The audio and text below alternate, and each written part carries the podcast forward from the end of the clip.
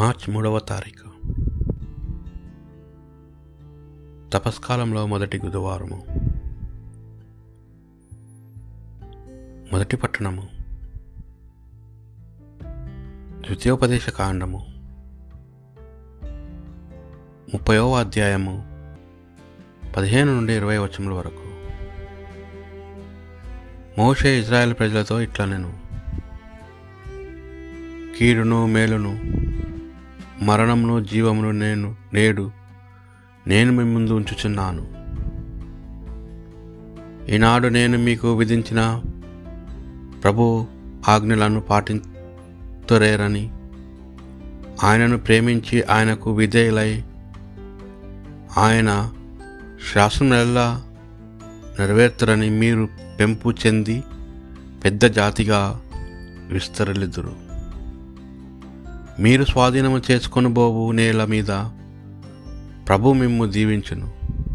కానీ మీరు ప్రభును విడనాడి ఆయన మాటలను నిరాకరించి అన్య దైవములను పూజింతురని తప్పక నశింతురని నేడు నేను నొక్కి ఒకానించుచున్నాను. మీరు యోర్దానుకు ఆవల తట్టున స్వాధీనము చేసుకుని బోవు నేల మీద కూడా ఎక్కువ కాలము జీవింపజాలరు.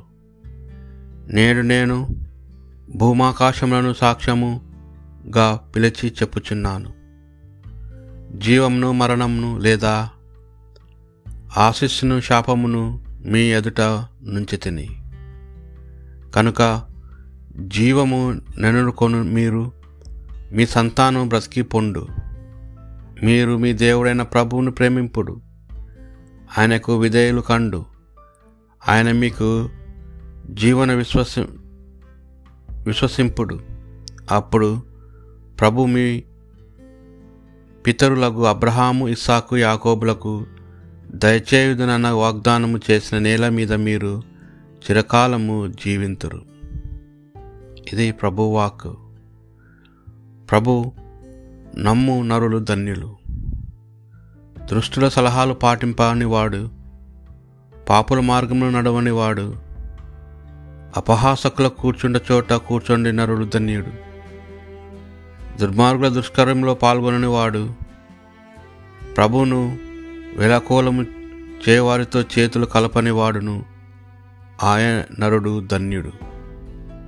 అతడు ప్రభు ధర్మశాస్త్రం ఆనందంతో చదువుచు రెయ్యింబబులు దానిని మననము చేసుకుని చుండును. ప్రభువును నమ్ము నరులు ధన్యులు. అతడు ఏటి ఒడ్డున నాటగా సకాలంన పండ్లు నిచ్చెను. ఆకులు వాడిపోని చెట్టు వంటి వాడు. అతడు తాను చేపట్టిన కార్యములన్నిటిని విజయమును బడియును.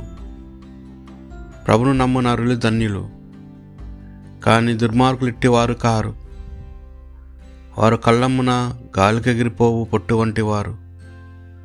దృష్టులు దేవుని తీర్పునకు తట్టుకొని నిలపజాలరు, పుణ్యపురుషుల బృందమును చేరజాలరు. సాధు పురుషుల మార్గమును ప్రభువు ఆదరించును, దృష్టుల మార్గము నాశనమునకు గురియగును. ప్రభువు నమ్ము నరులు ధన్యులు. పునీత లూకాసు గారు రాసిన సువార్త పట్టణము తొమ్మిదవ అధ్యాయము ఇరవై రెండు నుండి ఇరవై ఐదు వచనముల వరకు. ఆ కాలంలో యేసు తన శిష్యులతో, మనిషి కుమారుడు అనేక శ్రమలను అనుభవించి పెద్దలచే ప్రధాన అర్చకులచే ధర్మశాస్త్ర బోధకులచే నిరాకరింపబడి చంపబడి మూడవ దినమున ఉత్థానమగుట అగత్యము అని పలికెను. మరియు వారందరితోనూ నన్ను అనుసరింప కోరువాడు తనను తాను తజించుకొని అనుదినము తన సిలువను ఎత్తుకొని నన్ను అనుసరింపవలెను. తన ప్రాణము కాపాడుకొనుచున్నవాడు దానిని పోగొట్టుకొనును. నా నిమిత్తము తన ప్రాణం దారపోయేవాడు దానిని దక్కించుకొనును. ఒకడు లోకమంతటి సంపాదించి తనను తాను కోల్పోయిన లేక తాను నాశనమైన ఎడల ప్రయోజనమేమి? ఇది ప్రభు సువిశేషము.